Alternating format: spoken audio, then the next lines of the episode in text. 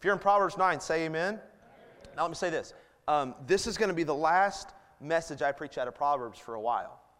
Um, I originally intended to preach four chapters, but I, I felt like we needed to continue on. This is a great place to stop, and here's why. Because the proverbial literature or writing style of Solomon actually begins in chapter 10.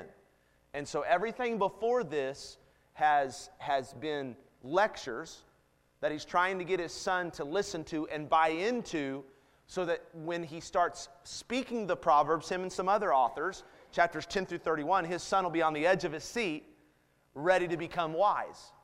So everything we've done up to this point is really not the Proverbs.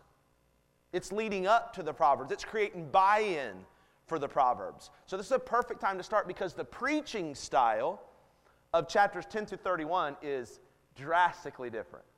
There will be some sermons that are just one verse, whereas in this last one, I, have preached whole chapters at a time because I, I've preached entire lectures. And so this is a great place to start. I am going to start a series called The Thriving Church, and we're going to study the epistle of First Thessalonians, which I feel was a model church. Even Paul called them a model church. They, they was a thriving church. They were a thriving church in a hostile world. And really, I'm going to preach First Thessalonians more for my benefit as somebody that is praying and seeking the Lord to become a pastor in the very near future, uh, Paul writes with much pastoral concern to the church at Thessalonica. And so this is going to teach me, it's going to challenge me, it's going to help me, it's going to prepare me to be what I need to be for this body of Christ.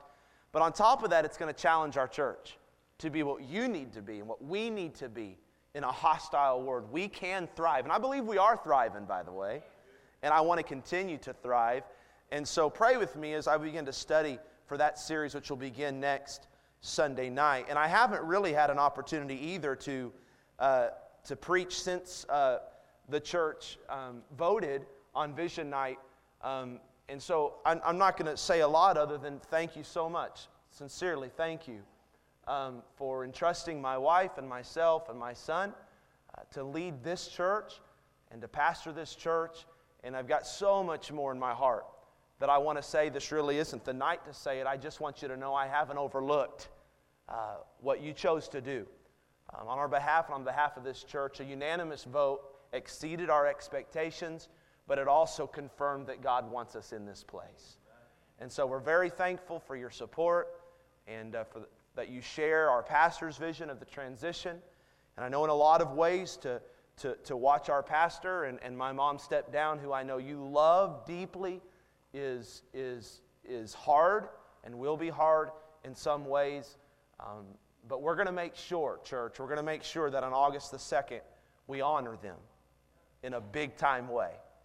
And we're going to, we're going to have a big day on Transition Sunday. And frankly, it's not going to be anything about Jenny Lee and Tyler Prater and Kevin. It's going to be trying to honor the man and the woman that God has used for the last 20 years to pastor this church in, in, a, in a very effective way.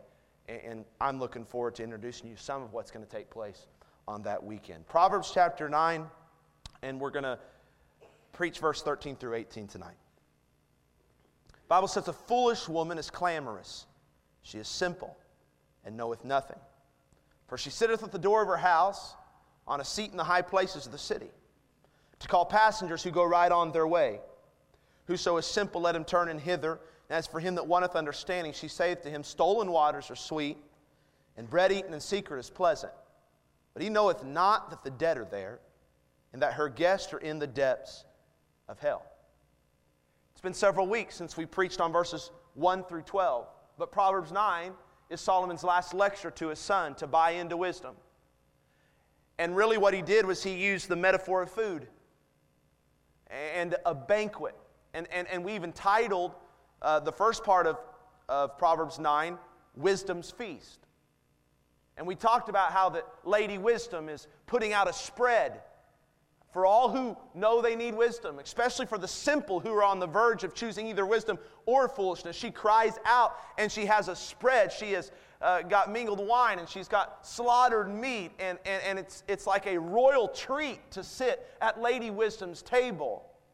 And we discovered that, that Solomon taught his son that the type of person that says yes to her invitation is number one, the kind of person that receives rebuke and instruction and correction with wisdom and doesn't scorn it. And number two, the kind of person that has a growing relationship in the fear of God. But Proverbs 9 doesn't end there, it's a, it's a Proverbs of comparison. And so now in verses 13 through 18, he doesn't talk about wisdom's feast and Lady Wisdom's table. He talks about folly's fast food. It's not original with me, that idea of labeling the text in that way. I can contribute to a pastor of Southwest Baptist Church, one of my favorite preachers, Jason Gaddis, who will be one of our preachers for the Amen Conference. He'll also be preaching the next Sunday here at Fellowship. It's going to be a wonderful day. I think it's March 15th that he's going to preach here. You won't want to miss that Sunday. He is a phenomenal preacher of God's Word. That's how he labeled Proverbs 9. I couldn't find a better way to label it. So the title of the message is Folly's Fast Food. In 2001, Eric Schlosser released his New York Times best-selling book called Fast Food Nation: The Dark Side of the All-American Meal. He said it's a behind-the-scenes look at the fast food industry in America. Now, I'm going to warn you that this is not a sermon against fast food, but a change in your diet may be the result. Because I'm going to read to you this quote, and it's from the introduction of his books, and it's all I needed. I closed the book and I threw it away. I wasn't impressed at all because I like my fast food, right? But this might open your eyes. Check this out, it'll all be on the screen for you. Over the last three decades, fast food has infiltrated every nook and cranny of American society. An industry that began with a handful of modest hot dog and hamburger stands in Southern California has spread to every corner of the nation, selling a broad range of foods wherever paying customers may be found. Fast food is now served at restaurants and drive throughs, at stadiums, airports, zoos, high schools, elementary schools, and universities, on cruise ships, trains, and airplanes, at Kmart's, Walmart's, gas stations, and even at hospital cafeterias. In 1970, Americans spent about $6 billion on fast food. In 2000, they spent more than $110 billion. Americans now spend more money on fast food than on higher education, personal computers, computer software, or new cars. They spend more on fast food than on movies, books, magazines, newspapers, videos, and recorded music combined. The extraordinary growth of the fast food industry has been driven by fundamental changes in American society. A generation ago, three quarters of the money used to buy food in the United States was spent to prepare meals at home. Today, about half the money used to buy food is spent at restaurants, mainly at fast food restaurants. Hundreds of millions of people buy fast food every day without giving it much thought, unaware of the subtle and not so subtle ramifications of their purchases. They rarely consider where this food came from, how it was made, what it is doing to the community around them. They just grab their tray off the counter, find a table, take a seat, unwrap the paper, and dig in. The whole experience is transitory and soon forgotten. He said, I've written this book out of a belief that people should know what lies behind the shiny, happy service of every fast food transaction. They should know what really lurks between those sesame seed buns. As the old saying goes, you are what you eat. I'm not here to warn you, I'm really not, of the dangers of fast food. We're referring it tonight, just like Solomon did, as an analogy to talk to you about your soul. Because your soul feasts on one of two banquets one of two meals, at one of two tables wisdom's table or folly's fast food drive through. Solomon said that wisdom offers uh, uh, mingled wine, uh, wine and, and slaughtered meat. Folly offers stolen water and bread eaten in secret. Folly's fast food restaurant, I found in my life, is open 24 7. It's easy to access. When everything else is closed, she seems to be open. It's managed by Satan himself. Its slogan is a lot like Burger King's have it your way. And it's been in business since Genesis chapter 3. Satan opened the very first forbidden fruit stand with Adam and Eve as his first customers. The idea caught on. Many other locations were opened, like in Judges with young Samson. He liked to frequent Folly's fast food drive through. Another location opened on David's rooftop. There was another one open in Babylon where only a few, like Daniel and his three buddies, refused to eat off of the menu. Solomon is writing to his son to warn him about the danger of Folly's fast food and Lady Folly's invitation to partake. And for your own good health tonight, you need to know why. And start by describing Lady Folly's character.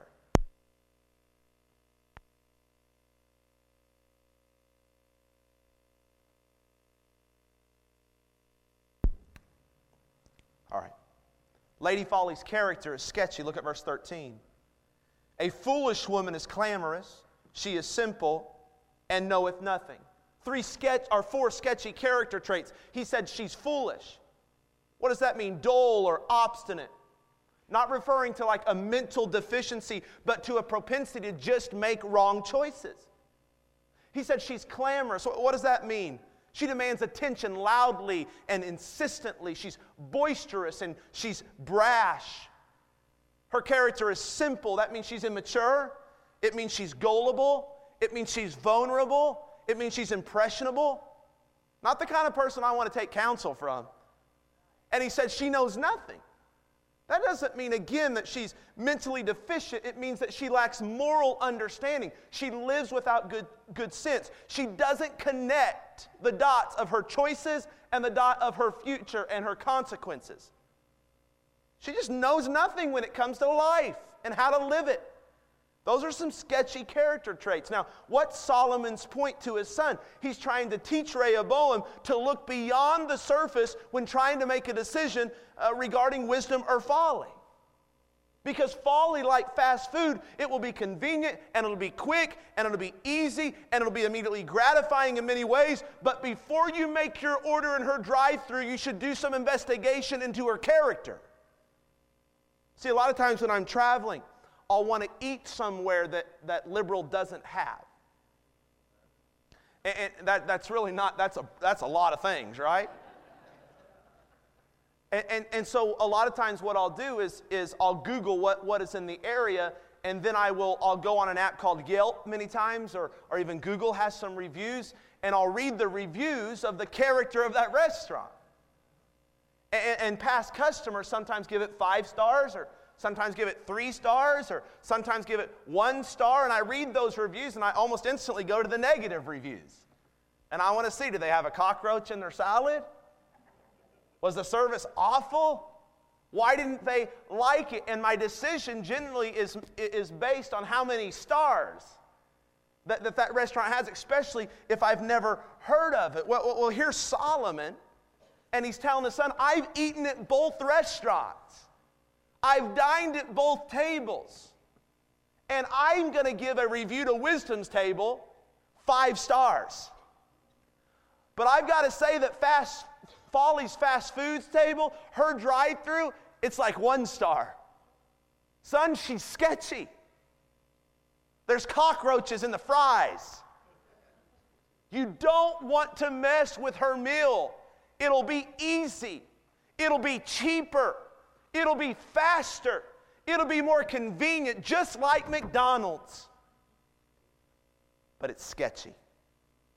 That's her character. He continues by saying this Lady Folly's approach is crafty. Look at verse 14. For she sitteth at the door of her house on a seat in the high places of the city. What is he saying? She's crafty in how she positions herself to speak into your life. Did you know that a seat or a chair was a luxury in their day?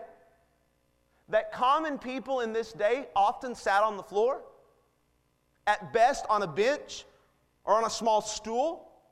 And the seat described here, as we're given in the last part of verse 14, it was a seat in the high place of the city. So, so, so it was speaking of one of position and honor, it was a place of teaching. And oftentimes I found out that when a, when a, when a teacher was raised to the position as a professor or, or as an accredited like, like rabbi of the day, he was presented with an actual chair. A chair was a symbol of his elevated status. You can even go to Matthew 23 and verse 2. It talks about the scribes and Pharisees sitting Moses' seat. And, and, and, even talks about Paul learned at the feet of Gamaliel. And it talks about the fact that teachers are always elevated. And that's where Lady Folly has craftily positioned herself in our lives as a teaching authority who demands our attention. How has she done that in 2020? What does that look like in our culture? Well, there's the most obvious place to start is Hollywood. Every award show, it's the Grammys and the Oscars and Country Music Awards and all the secular show award shows feature artists who get up to receive their award. And instead of simply and humbly stating their gratitude to all those that made it possible, those people seem to want to assume a position of leadership. They want to attempt to educate us on, on their beliefs whether that be something regarding politics or same sex marriage or any other kind of anti Bible rhetoric. It's as though Lady Folly works through these Hollywood actors and, and, and, popular singers, and she pulls up a chair and attempts to fill our minds and our children's minds with foolishness. Have you caught that? That's, what, that's where Lady Folly, just with, with a lot of craftiness, has pulled up a chair and then it has even gone into the world of sports. See, I grew up watching Michael Jordan. And, and whenever he was interviewed, he wasn't talking about the president. He wasn't talking about the Supreme Court. He wasn't talking about abortion. He wasn't talking about, about our beliefs on marriage and sexuality. He was talking about the referees and his lousy teammates. It was all business. Lady Folly wasn't choosing that avenue through which to teach me as a child back then, but he's using that avenue today. They, they, they, they use their platform of social media to try to educate our kids on anti Bible rhetoric, and we've got to be careful about that. I, am not, I'm not trying to try to meddle at all. I'm trying to show you how Lady Folly positions herself to speak into our life in 2020, and she does it so craftily that we, we miss it almost. And then I think you know the high place where she sits? Here's the highest place via media music, movies, reality TV, social media, and YouTube.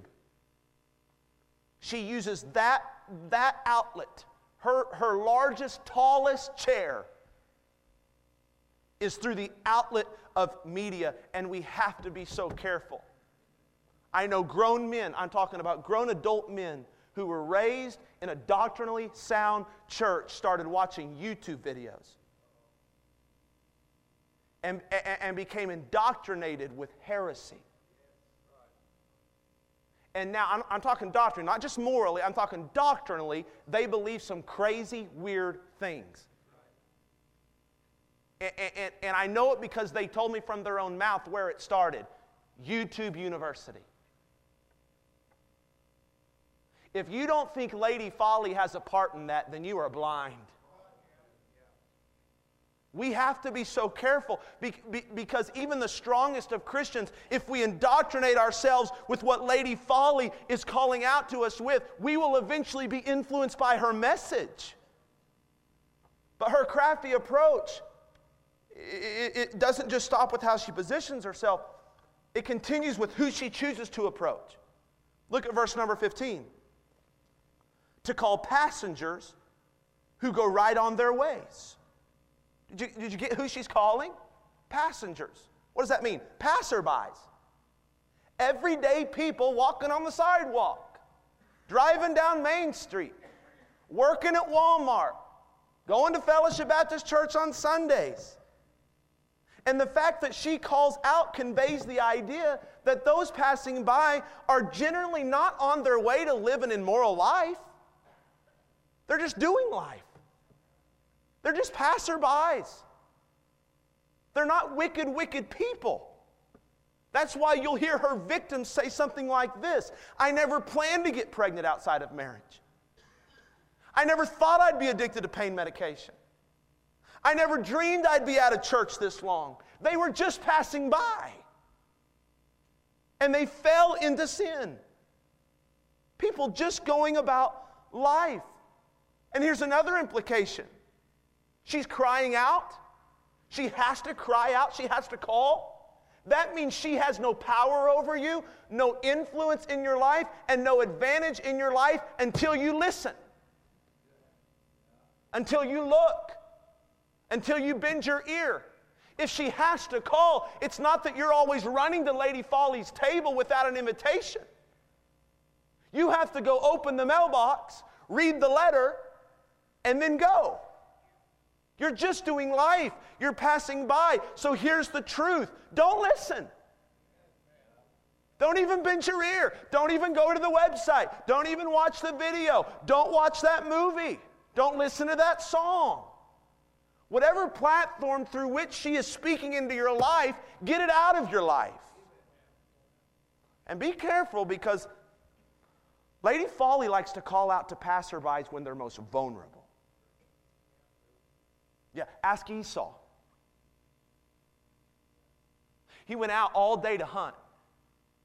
The Bible said he was weary, he was faint, he was starving. Hunting was a lot harder than it is today. And he came back and he was physically and emotionally and mentally vulnerable. And that's when Jacob, slimy, deceitful, manipulative Jacob, said, Hey, you hungry? I've got a bowl of beans, your favorite recipe, big brother. Oh, awesome. I'll take those. Okay, give me your birthright first. And there wasn't even a dialogue. Okay, here's my birthright. Do you know what a birthright was? Chris, you know what that was? It was a lot more valuable than beans. I know you like beans, but it was a lot more valuable than beans. You know how I know that? Because it was reserved for the elder brother he would have got two thirds of his father's inheritance. He would have become the spiritual leader of his home upon his father's death, and he would have been naturally in the line of the coming Messiah.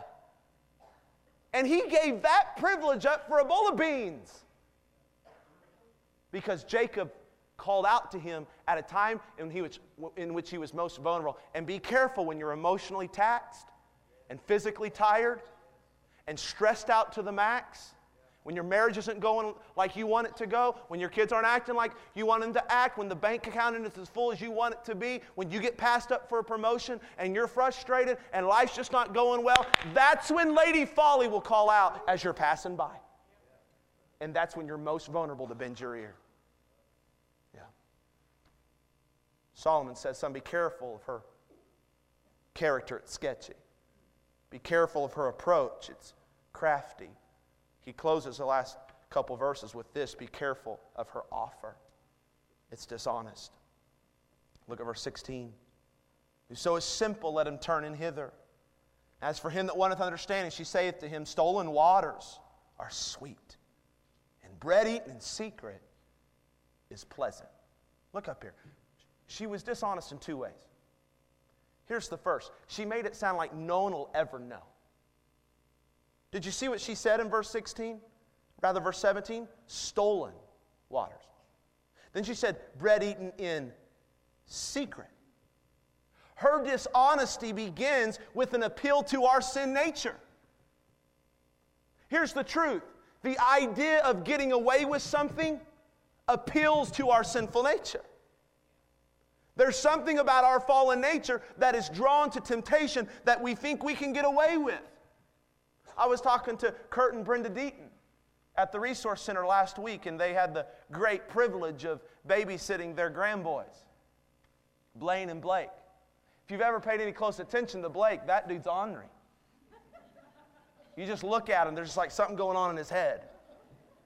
It's a lot like Tyson. And Kurt was telling me that, that I think Brenda had to, had to spank or thump or do something, I don't know, that made Blake cry because because Blake was going to go touch something, and, and Brenda said, Blake, don't touch that. And they went touch it again, and she said, Don't touch that.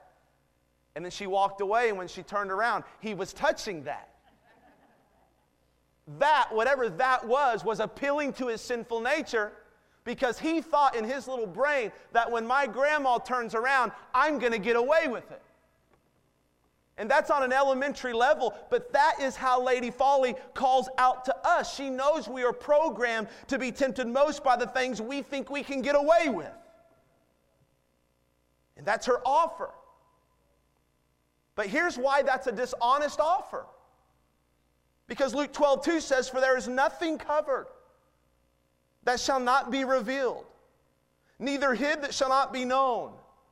Therefore, whatsoever you have spoken in darkness shall be heard in the light, and that which you have spoken in the ear and closets shall be proclaimed upon the housetop. Jesus said, the, our, our psalmist said, The eyes of the Lord are everywhere, beholding the evil and the good. Would you hear me tonight? This is so serious. Your parents may not see it, and your spouse may not see it, and your kids may not see it, and your pastor may not know about it, and your boss may never find out, and your teacher may never catch you, and the police may never suspect anything. But there is a God in heaven that sees and hears and knows everything we say and do.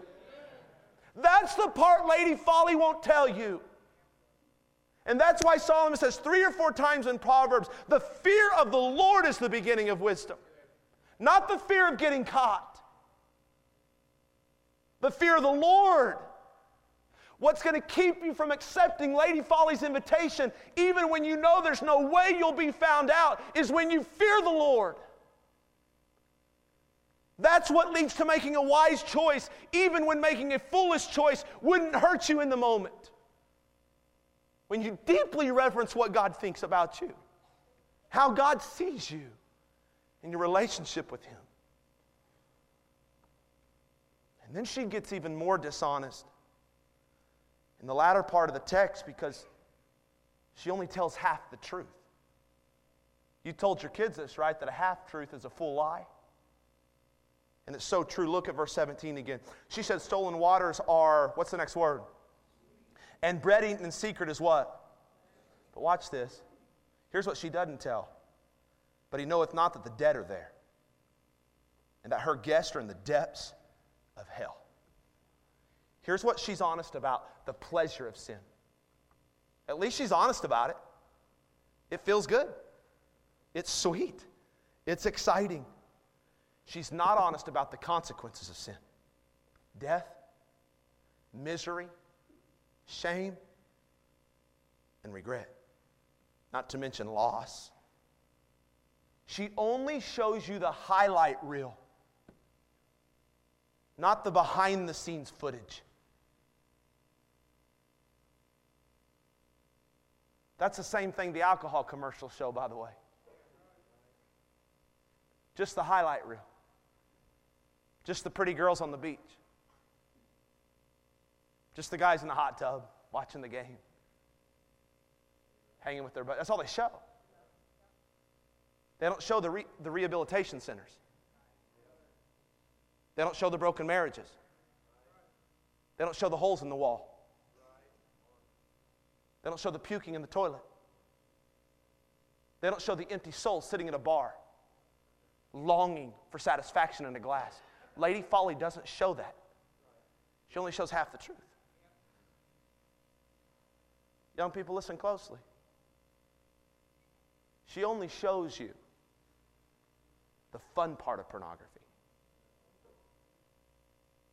the fun part of the sexual relationship. It's your body. You love them. So do what your body tells you to do.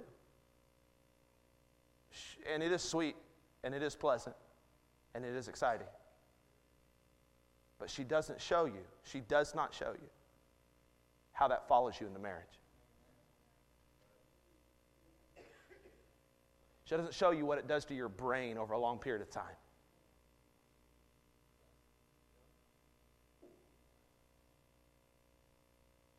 It, I, I could go on and on and on, but Lady Folly's a liar. Absolute liar.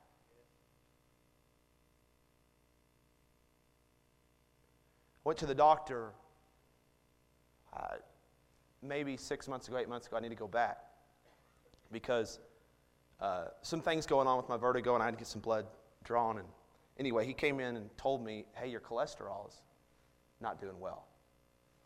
And he said, you know, the same doctor, my mom and dad, and so I'm blaming it on them. I think it's purely genetic. it's actually fast food, but um, he, he began to explain to me you know, things I, I need to stop eating, red meat. And, um, Karen, you're going to die happy, girl. It's all right. And uh, he said, You need to try to eat more fish. And I said, Doc, I eat a lot of fish. I said, I, every time I go to Subway, I get a tuna sandwich. I, am ser- I, I was actually serious. And he started laughing. And he said, Do you understand what they have to do to make that tuna taste good? That ain't real fish. I mean, like it's real fish, but, it, but it's basically fake once the time it gets to the, you know, to the sandwich. And, I mean, just totally discouraged me because I thought I was picking wise when I went to Subway. And he went on to tell me, he said, you got to be careful with fast food because um, a lot of them now are disguising unhealthy food and ingredients with low caloric intake. And so you'll look on there and you'll feel really good because, you know, that particular burger is under 500 calories. Or that sandwich is under this amount of calories. And, and, and most of the diet plans today don't really care about nutrition, they care only about caloric intake. Right? And so he said, you got to be really careful because you'll go to fast food restaurants and you'll think you're eating healthy because you stayed under 750 calories.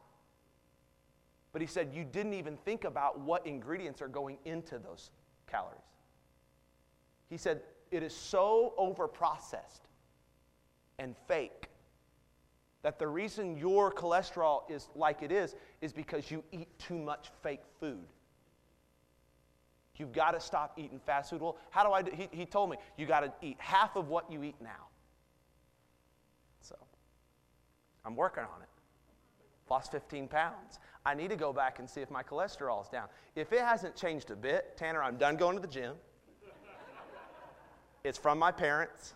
I'm, I'm done. We're just, I'm done. I'm going to accept the dad bod and go on with the rest of my life.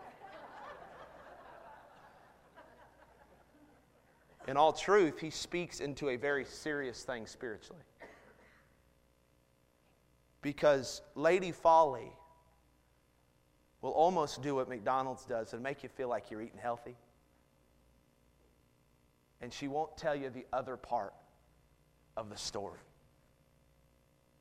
She'll tell you that sex outside of marriage is sweet, low calories. But she won't tell you how it hurts your intimacy with your spouse once you actually get married. She'll tell you that porn's okay because it's not actually having sex, but she won't tell you how it'll program your mind to objectify women. She'll tell you that lying to your parents is no big deal, but she won't tell you that what you're actually doing is building a habit that will follow you into adulthood. She'll tell you that one more purchase on the credit card will be okay. She won't tell you about all the stress that debt will cause you. She'll tell you, don't be so hard on your kids, they're going to hate you. And she won't tell you the heartache and pressure you'll experience when your child grows into an entitled, selfish, and irresponsible adult. She'll tell you, lose your temper, it's okay. Let them know how you really feel. But she won't tell you how embarrassed you get when you lose your testimony because of it. Low calories, low calories. It's a Diet Coke. It's only half the truth. And if you aren't careful, you will order off her menu every day and you will eat yourself to death.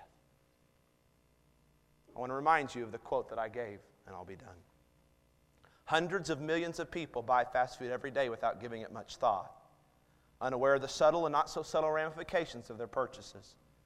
They rarely consider where this food came from, how it was made, what it's doing to the community around them. They just grab their tray off the counter, find a table, take a seat, unwrap the paper, and dig in. The whole experience is transitory and soon forgotten. I've written this book out of a belief that people should know what lies behind the shiny, happy surface of every fast food transaction. They should know what really lurks between those sesame seed buns. Because as the old saying goes, you are what you eat. And Proverbs 9 taught us that that is so true. If you eat at wisdom's table, you'll experience life. If you eat at folly's table, you'll experience death. You are what you eat. So eat well. Stand to your feet, every head bowed and every eye closed.